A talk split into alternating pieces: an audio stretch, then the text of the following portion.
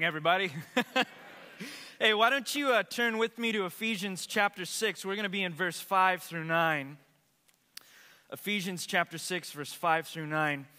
While you're turning there, uh, if you came today, maybe you're visiting, maybe you've been coming for years, you don't have a Bible, uh, some of the ushers have spare Bibles. If you need one, just flag one down uh, as they're uh, by the doors. And as you're turning there, just a reminder that we are in the same passage of Scripture that we were in last week, only last week.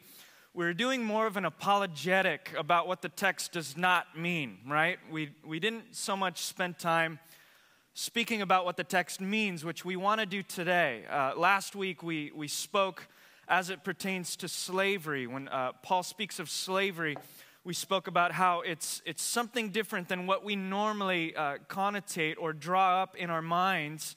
Uh, it's still not good. Paul had some things to say about that, but largely it's, it's speaking about something very different than what we understand uh, given our history with uh, transcontinental slavery and human trafficking, which is still present today. Uh, and we looked at the, at the text of Scripture to come to the realization and the conviction on, uh, based on the heart of God in His revealed word that God does not condone slavery. In fact, He calls us to speak out against injustices in the world today, uh, both against evil structures and also by preaching the gospel, speaking the gospel, and living according to the gospel. So that was what we, we spent our time last week doing to be careful not to insert into Paul's very good exhortation uh, modern understandings and modern constructs. What we want to look at today is essentially saying, well, uh, if we were to do justice to what Paul is speaking about when he says, Slaves, be obedient to those who are your masters according to the flesh, what this might look like in contemporary terms is a really awful job or a taskmaster of, a, of, a, of an employer, or a job situation that is cruel and unjust, something that is unbearable. And so, without further ado, the title of today's sermon is What to Do When You Hate Your Job. What God thinks about the job you hate and what you are called to do. And that's the subject of today's sermon. And this is the text. And then after we read it, we'll pray together verse 5 through 9, Paul says this Slaves, be obedient to those who are your masters according to the flesh, with fear and trembling, in the sincerity of your heart as to Christ. Not by way of eye service as men pleasers, but as slaves of Christ, doing the will of God from your heart with good will render service as to the Lord and not to men, knowing that whatever good thing each one does, this he will receive back from the Lord, whether slave or free. Masters, do the same thing to them and give up threatening, knowing that both their master and yours is in heaven, and there is no partiality in him. This is God's holy, trustworthy word. Let's pray. God, we come before you by grace through faith in the finished work of Jesus Christ with excitement and also reverential fear and trembling, knowing that you are drawing together a story of your eternal purpose, as Paul put it in Ephesians. You have a purpose that you have been drawing out for centuries. Before time began, you had a plan, a plan involving your kingdom, your people in your place, under your rule, for your glory and for their joy. That you started with an introduction, you are going to wrap it up with a conclusion, and in the midst of all things, you have been putting together a, pro- a plot line drawing together and putting together what your eternal purpose is for the world today and for your people today. And Lord, thank you that we, as your people, find ourselves situated in the plot line of what you are doing in the world today. we pray that you would excite us for the things that you are doing. Knowing that even though we find ourselves in various scenes, some of them are confusing, some of them are not what we thought we were living for, some of them uh, are not panning out the way that we thought they would. For some of us, we are encountering conflict and suffering and trials. For some of us, we are in job situations that we didn't think that we would be in, that we don't find desirable. For some of us, life is unfair. For some of us, life is simply unjust. Unjust. We pray that you, as we open up your word, would cause us to, to find a panoramic view of the story that you are weaving together for your glory. That even though we don't understand the things that are happening to us right now, we can at least understand that God is in control that you have crushed Satan underneath your feet and that you are turning every bad story into a good one. And I pray that in the midst of the fire, even though you might not bring us out of the fire, you would bring us through it. More in love with you, more in love with each other, and more excited about what you are doing in the midst of our city. We pray these things in Jesus' name. Amen.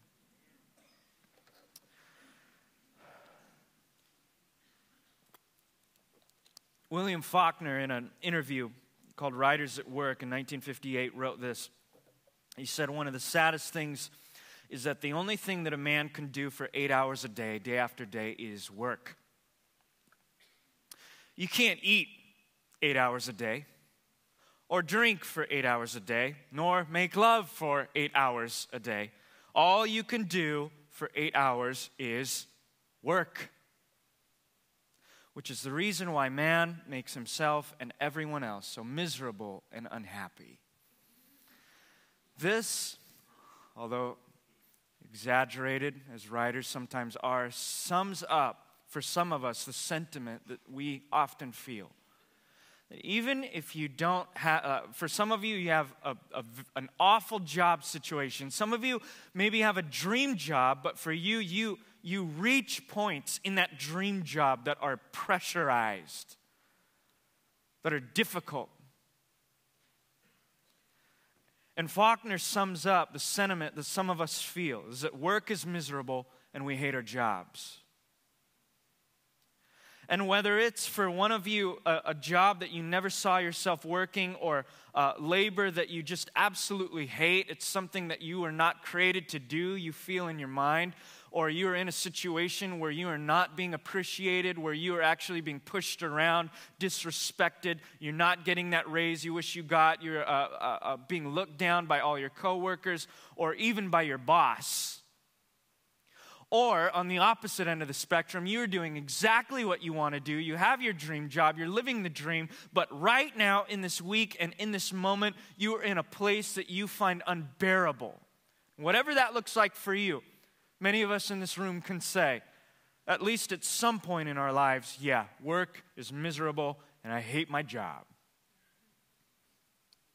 And I want you to put yourself back in that place, whatever that looked like for you, where work is more of a trial than it is a joy. And I want you to imagine or think through the things that you think when, the, when those things hit the fan. That if uh, the things that you set up, the reactions that you have, the things that go through your mind, the way that you approach work when you hate work. Think about the way that you think, the outlook that you have towards work. Most often, for some of us, perhaps for many of us, our default is a position of self preservation, right? It's the old fashioned fight or flight fancy. That when things are not going my way, there's just that tendency within to push back, to resist, to guard myself, to protect myself. Why? Because self is the most important thing in this situation. Think of ways that that plays itself out in your job. Perhaps you hate your job. How do you go to work every day? You go to work with a sense of self preservation. How does that look? Well, perhaps you go with a heart that is very resistant to what? To everything, to institutions, to corporations, to the boss, to the rules, to the laws. find yourself, even in little ways, just being difficult, just elbowing people, especially those who are in charge, maybe making your opposition known and heard. Oh, yeah, you'll, you'll clock in if you have to, but you're going to make sure everybody knows you're not happy to be there. Filling out just TPS reports all day long. For some of you, maybe it's not resistance. Maybe you're uh, more passive aggressive. And for you, it's just deception. Cutting corners, maybe telling little white lies, putting on a facade. Maybe you do a great job at work, but why do you do a great job at work? You do a great job at work to make yourself look better. Perhaps for that raise, perhaps for a promotion. Of course, when the people who need to see how well you are doing in order to reward you are gone, you go back to whatever it was that you were doing before. And maybe for some, it's none of those things. Maybe it's simple apathy, is that your heart is not in your job. Your heart is not in your job, and there in your work is a lack of motivation, maybe even sheer laziness. Perhaps you go to work clocking in clocking out, and in the sandwich of that workspace, find yourself doing as little as humanly possible. In fact, doing the minimum that is required to not get fired. It's okay. So, regardless of what end of the spectrum you find yourself in, in the moments that you hate work, you hate working, and you hate your job, at the very best, self preservation looks like getting by with as little as possible. And at work, at worst, it looks like sheer and utter resistance. And why do we do these things? Why do we find ourselves protecting ourselves? It's like a self defense or it's a defense mechanism. We put our guard up in order to protect, ourselves from everything and everyone and every structure, those things that we find ourselves in and doing and even called to. And these acts give us a little bit, a, a sense, if you will, of satisfaction, even if it's fleeting, right? Why do we resist? Because it makes us feel protected, it makes us feel in control. Why do we drag our feet? Why are we lazy? Because that's what we want to do or that's what we don't want to do. And we're in control of our lives. Why do we cut corners? Why do we put on a facade? Why do we show ourselves to be what we're not actually? Why do we only do good work when people are watching and there's a benefit involved? Because we want to be in control of our situation and we want to control others in order for that to happen. No matter how you tie things, everything seems to come back to the sense of self preservation. We want to preserve ourselves because we are in control of our lives, because we are enthroned on our lives. And those fleeting moments, even though they don't always go very far, we might not get the raise we wanted, we might get uh, even more, we might get ridiculed, we might suffer even more, at least for that moment in time even if it's just a thought in my mind, I hate my job, I hate my employer. At least in that moment of, of, of simmering in those thoughts of self preservation and defense, we, we have a, a sense of satisfaction. We are making ourselves feel good about ourselves. But I, I want to pose this question to all of us Does it really satisfy you? Because if it did, If you're satisfied in your work, would you always be on the defensive in your work? Would you always be finding ways to cut corners, to drag your feet, to resist, to make your opposition heard, to defend yourself, to preserve yourself, if you were really, truly, and deeply satisfied in who you were and what you were doing? And are you really satisfied year in and year out as you go through the motions in this job that you hate and in this work that you can't stand with these people that don't respect you and this employer that doesn't give you what you feel like you deserve? Are you really satisfied in everything that's going on around you? Perhaps if some of us were honest, it wouldn't take much, we would say no. And when you wake up in the morning, all that you did to preserve your sense of well being, your sense of entitlement, seems to drive you further down that abyss of misery. You wake up feeling less good about yourself and more defensive. Which, when you slow down and begin to think about it just a little bit, makes a whole lot of sense. Stick a bunch of people together in a room who are all watching out for themselves and themselves only. It never ends good. The community of self preservation will always create an environment of misery. We wonder why we go to work miserable, fighting people who are miserable, butting heads with people who are miserable. A community of self preservation always creates an environment of misery. And the crazy thing about this, and what Scripture alludes to and points our eyes to, is this strange concept that love of self and self preservation and misery all have their origin in one thing in the sinful fall of humanity. You go back all the way to the beginning of the story in Genesis chapter 3, where God puts man and woman in the garden and he commits to them this commission to steward creation in the garden calls them to steward creation as his vice regents, God being the king over all of his kingdom, saying to, uh, saying to Adam and Eve, You are now vice regents in my name, so steward this stuff for my glory and for your enjoyment.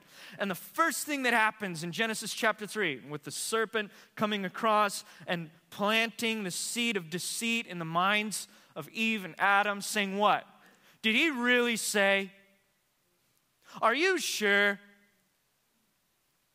And at the very end of that conversation, what is it that the, that the serpent says to Eve? He says, That's not true. God actually knows what would be good for you. He knows that if you took of the tree of the, uh, of, of the, knowledge of good and evil, you would actually uh, experience all of this stuff just like He does, and you would be awesome. And He wants to keep you from that. What's going on in that situation? Planting seeds of self preservation. What does Eve do? Oh, yeah. God's not after my uh, ben, uh, not after my joy. He's not watching out for me. He's deceiving me. I need to put up my defenses. I need to watch out for myself. I need to guard my own back because God's going to stab it. And for the first time in history, in a work labor situation, the first people at work say, I don't trust this authority. And I'm going to usurp authority by watching out for myself.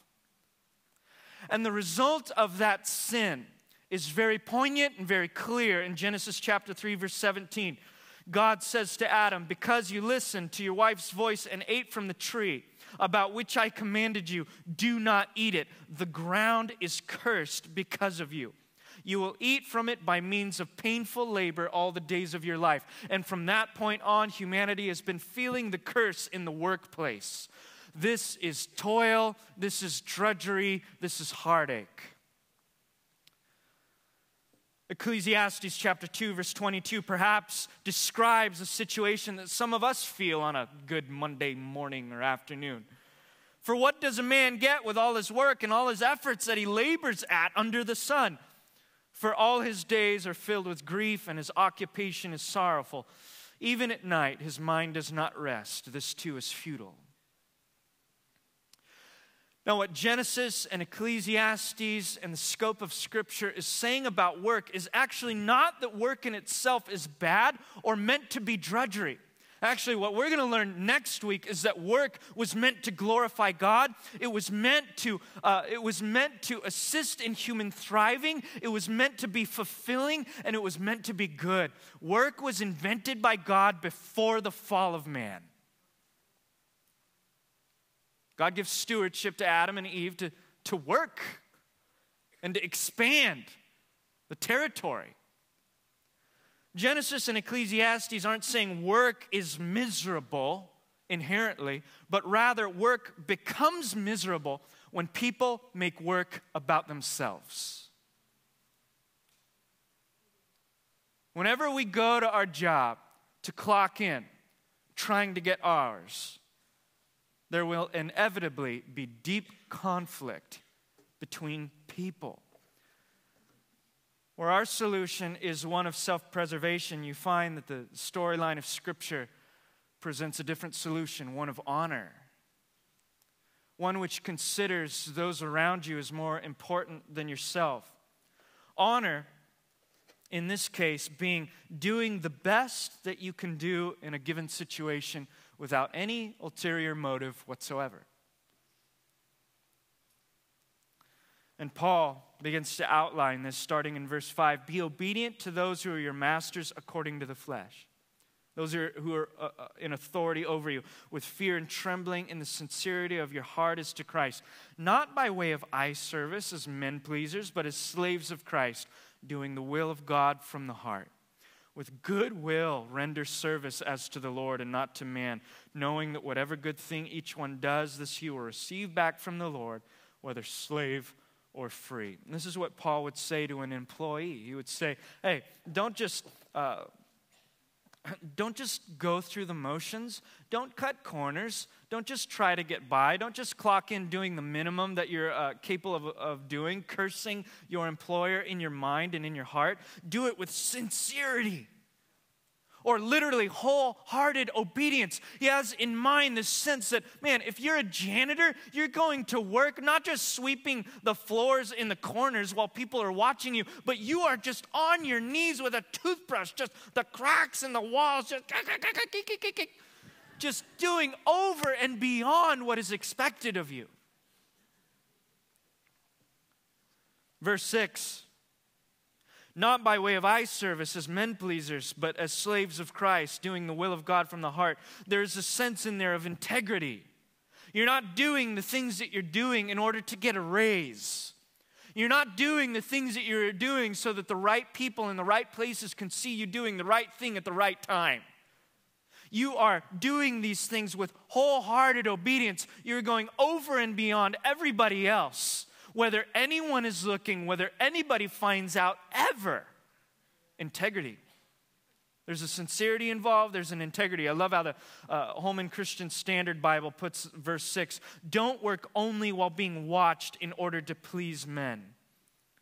And then lastly, in verse 7, with goodwill, render service to the Lord, and not to men knowing that whatever good thing each one does, this he'll receive back from the Lord. There's this note of enthusiasm, or, or perhaps enthusiasm is the wrong word, but a, an inner joy, a wholeness, that thing that we're after, right? Where a person is able to do whatever they're called to do as well as they can possibly do it. And then before Paul stops speaking, he moves on to employers saying, What? Masters, you do the same to your employees.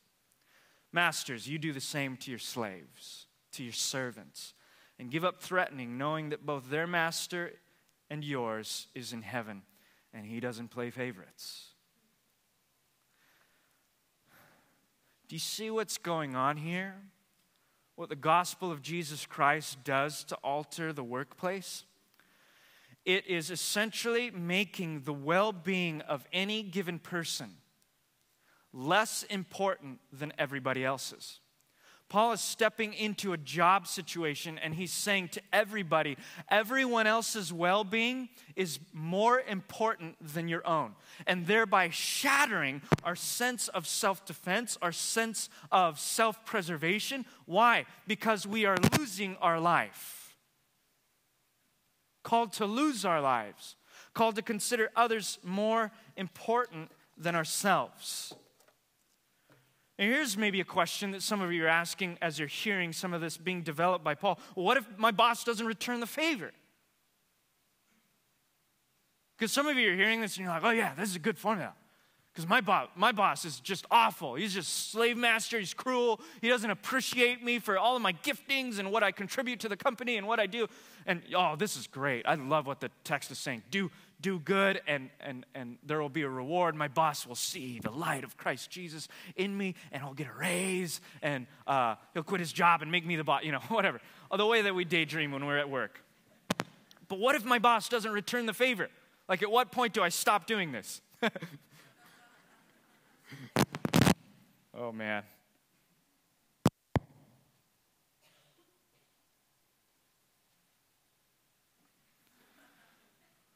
At what point do I stop doing this? What if it doesn't work out for my benefit? What if things don't change? I want to read to you verse 6 again. We're not doing it by, the way, by way of eye service.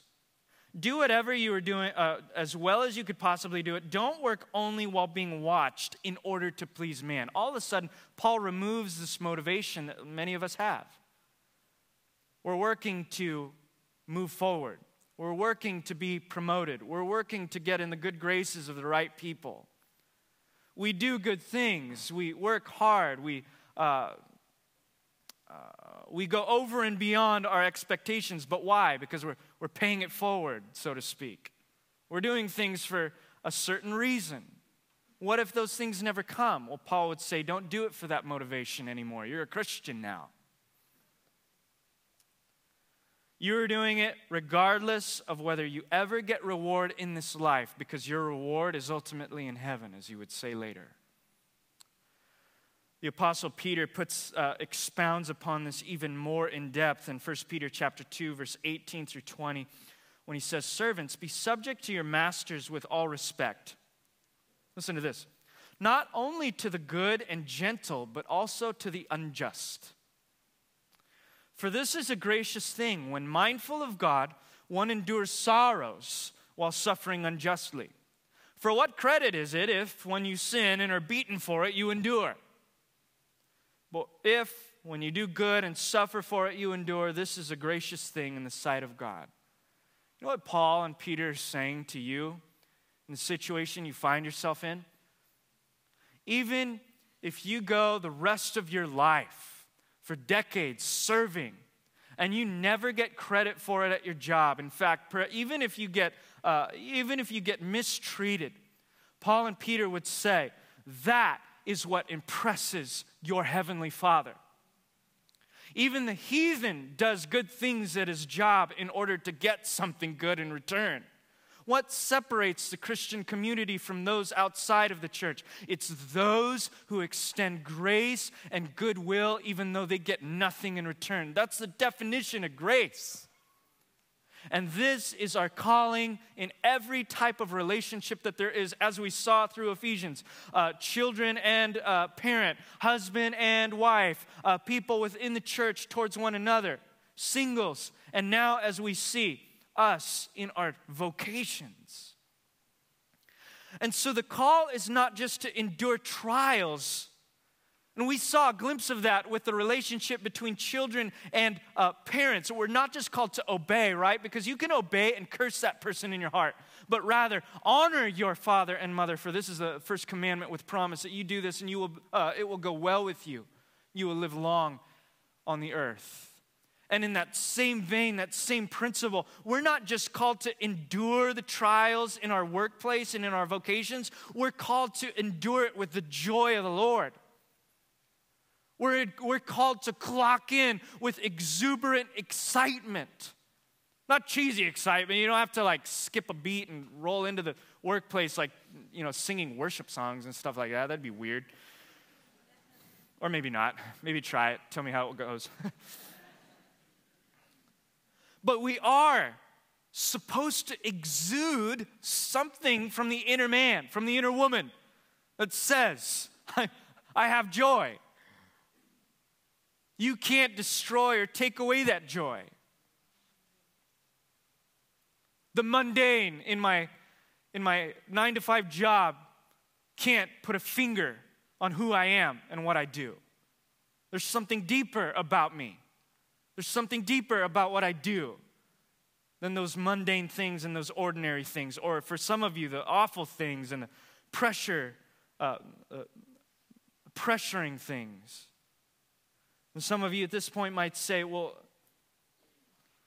I hear the call to be joyful, to be a joyful servant in my vocation, but my, my job is awful. And my employer is cruel. And I don't know how long I can do this.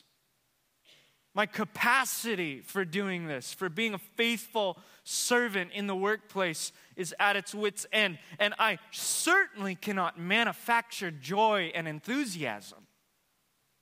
I'm just trying to show up, man.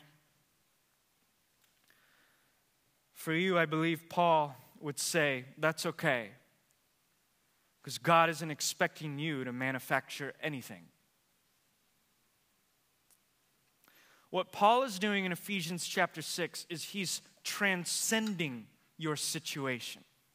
He's transcending earthly authorities in your life. He's transcending the lack of the recipro- lack of reciprocity that you deserve to get. He's transcending your trials and your uh, bad situations and the cruelty of this life, and he's making your motivation that he's calling to you about worship. He's grounding everything that he's calling you, uh, uh, calling you to about who God is and what God has done to you and what that response should be. Everything that you are called to do tomorrow morning when you show up at work is grounded in worship. And God considers it an act of worship, how you respond when you clock in, or how you treat your employees That's why in every single verse he says, verse 5, do this as to Christ. Verse 6, do this as slaves to Christ. Verse 7, do this as to the Lord and not for men. Your job, even though you're supposed to get a paycheck, you're supposed to pay the bills, you're supposed to honor your employers, and you're supposed to respect your employees, ultimately is grounded in something far more transcendent. You're not ultimately doing it for each other, you are doing it for the Lord and not men or women.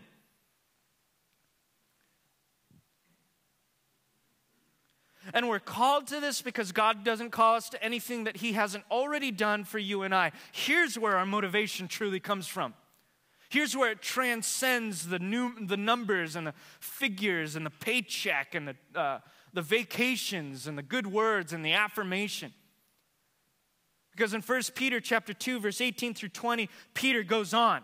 He says, what uh, if when you do good and suffer for it you endure this is a gracious thing in the sight of god look at verse 21 though for to this you have been called, because Christ also suffered for you, leaving you an example so that you might follow in his steps. He committed no sin, neither was deceit found in his mouth. When he was reviled, he didn't revile in return. When he suffered, he did not threaten, but continued entrusting himself to him who judges justly. When he was reviled, he did not revile in return. When he suffered, he did not threaten. He continued entrusting himself to him who judges justly. I think I added. Oh, yeah, yeah. For you are straying like sheep, but have now returned to the shepherd and overseer of your souls. This is what you and I have been called to when we leave the church building is to be like Christ was to us when we go back to work. Because Christ isn't going to call you to anything that he hasn't first done for you. You might ask you might be asking yourself, "Man, is God a just masochistic like just calling us to suffer just for an act of worship? That doesn't even make sense. No, He's calling you to uh, join Him in a mission regardless of the cost. And for some of you, the cost is going to be great. But you know what? The cost for Christ was ultimate.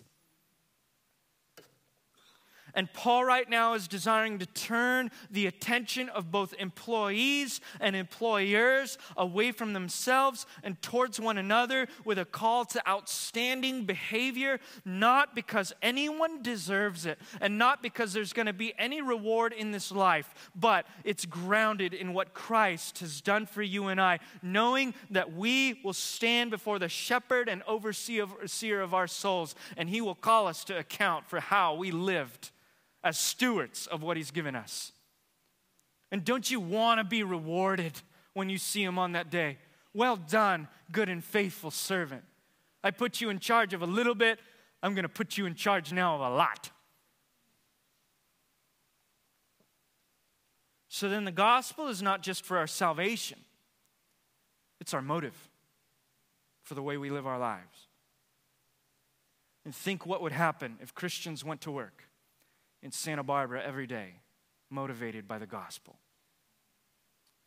Even though some of you don't find yourselves in situations where you can evangelize, even though you might not have a, a platform conducive to evangelism and talking, you can't bust out a Bible study in your particular job, you can have integrity, you can be faithful, you can blow every other employee out of the water by how good you are at what you do. Even when nothing comes your way as a reward, even when you're suffering for it, even when it doesn't make sense. And there may come a point in time where other people ask you, why? You know what the apostle says? Be ready in that time to give an answer for the hope that is in you with gentleness and patience. And those people will know why you act the way you do and what would happen if a lot of Christians went to work from Monday to Friday working well and giving answers for why they did that. The question for us, perhaps you, you've reached this point, you're saying, I'm okay, I'm persuaded about our calling, but it's still not easy. And to be perfectly honest, I still can't turn that on like a faucet. You know, you can't just roll into a, a job situation that's difficult and just be exuberant. How does one become honorable? How does one show up to work on a given day doing the best that they can without any ulterior motives whatsoever? To be truly altruistic is very difficult, given our tendency to be self preserving, to love ourselves, to want the best for ourselves in mind knowing that people aren't going to aren't going to treat us the way that we truly deserve. After all, we simply can't muster up enthusiasm when our boss is cruel, when things aren't like we thought they would be. It's not like joy is a light switch that we can just flip on. So, how does it happen? When you're pressed beyond capacity.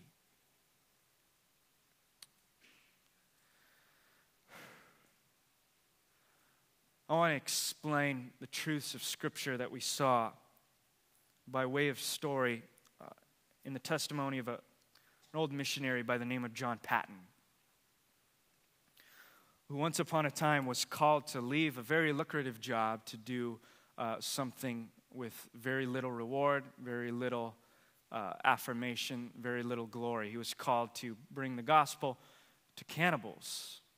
Cannibals who not uh, not much longer before he got there, had literally killed and eaten his friends. And when he shows up on this island where there's no glory, there's no paycheck, there's no affirmation, he could go back to what he was doing at any given point to do something that had all of those things, and he finds himself wondering, why am I doing this? Why am I trucking through the, the, the toil and the suffering? And what's going to bring me through this to the other side, finishing well. He writes to one of his friends, Oh, that the pleasure seeking men and women of the world could only taste and feel the real joy of those who know and love the true God. A heritage which the world cannot give them, but which the poorest and humblest followers of Jesus inherit and enjoy. My heart often says within itself, when, when will men's eyes at home be opened? When will the rich and the learned renounce their shallow, shallow frivolities and go to live amongst the poor, amongst the ignorant, amongst the outcast, amongst the lost, and write their eternal fame on the souls by them blessed and brought to the Savior? Only those who have tasted this highest joy the joy of the Lord, will they never again ask, Is life worth living?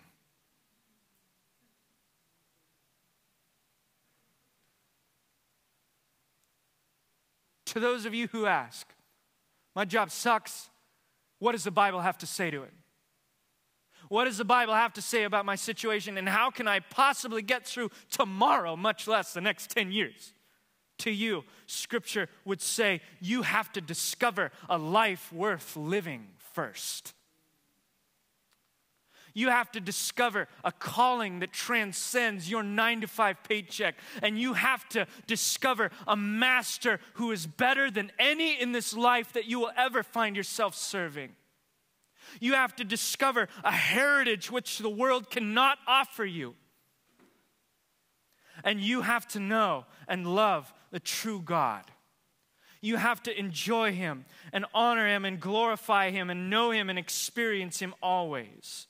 You see, honor doesn't just happen by sheer willpower. You can't just show up on Monday and flip on a switch and instantly be just super Christian, good guy, boy, person, girl, whatever. Honor doesn't happen by sheer willpower, it happens by sitting at the feet of Jesus. And I would argue, as Mary would argue, sitting daily at the feet of Jesus. So I want to throw this out there as we worship this morning. And as you go out today and as you pursue your jobs, and as you oversee employees, and as you work for a living, and as you get that paycheck, and as you do all of those things that we've been called to, men and women of God, that you would from this point forward practice the presence of Jesus Christ as if your life depended on it. That you would practice the presence of Jesus Christ so that when you are pressed beyond your capacity, you would be able to say with the Apostle Paul, Oh, yeah, I'm pressed beyond capacity, all right, but I'm not crushed. And why am I not crushed? Because my light and momentary troubles are achieving for us an eternal glory that far outweighs them all. Why am I not crushed? Because I have tasted the weight of glory. Why am I not crushed? Because I don't work for you, I work for you. Why am I not crushed? Because everything that I have ever wanted in this life, that I have looked in every variety, every nook and cranny for it in vain, I have found in the person and presence and work of Jesus Christ. Why am I not crushed? Because I serve a better master. And some of you this day have yet to taste of the weight of glory. That's why you go to work every day for eight hours or maybe for 100 hours a week, striving after glory because for you, glory looks like self preservation. If I accumulate all of this, and if I watch my own back, and if I step on the backs of others, and if I go down this trajectory, and if I grab everything I can on my way there, and if I make sure that I get to the throne intact, I will taste glory that will satisfy and fulfill my soul. And you continue to progress in that job trajectory, wondering, why hasn't it come yet? Yet. And over and over and over, and bigger paycheck after bigger paycheck, and raise after raise, and step after step, you find that you have not achieved it. Why? Because nothing in the earthly realm can satisfy what you are longing for. You are not called to work a job for yourself. You aren't called to do anything for yourself. And even though that might feel very prodding, it was designed to be very liberating. And for you, I want to invite you into a place of liberty this morning, knowing that you have been called for greater things than just to get by in your job. But it's going to require something of you. It's going to require that you be broken of all the things that you wanted and chased after in this life and were disappointed when you didn't get, and for you to sit at the feet of Jesus, who worked to get to you.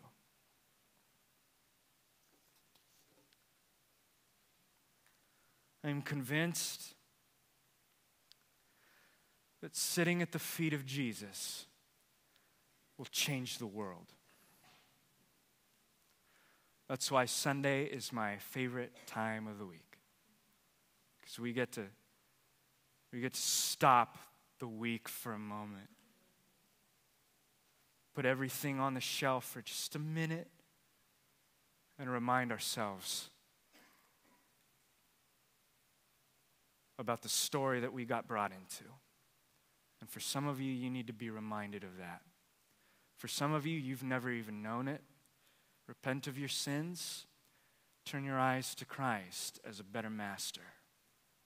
For the rest of us, let's just stop. Let's just cease striving and know that He is God. And what better place to do it than in a room full of people that are also trying to do the same? Notice that when people get together, as the scriptures promise, God is always present to bless them. With what? With the weight of glory.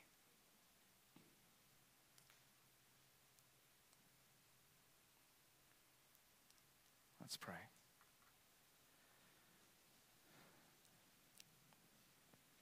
Heavenly Father, we come before you this morning.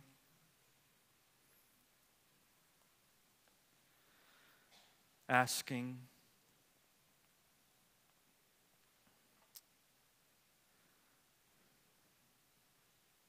knocking, and seeking. Wherever we find ourselves in our own personal lives, doubtless some of us are so consumed with where we're at in our lives that we've never just stopped and look at the grand scheme of things. And I pray that today, as we sing songs about how great you are, how wonderful you are, how powerful and faithful you are, how glorious you are, that that view of peerless worth would for a moment get our eyes off of our own situations and onto you. Thank you for that crazy anomaly, that counterintuitive thing. That even though we think that in order to fix ourselves, we need to focus on ourselves, that somehow when the gospel hits us where it, where it matters, we find that when we're beholding the glory of the Lord, our lives start to make more sense. When our eyes are off of our problems and off of each other and off of ourselves, and we are beholding a face of true beauty. Things start to make a little more sense. And I pray that right now, God, you would do that. As we worship you, you would, you would cause our eyes, even force. For some of us, we need you to step in and force our eyes upon you. Pray that you would do this in Jesus' name. For your glory in the city of Santa Barbara and for our joy. We pray these things. Amen.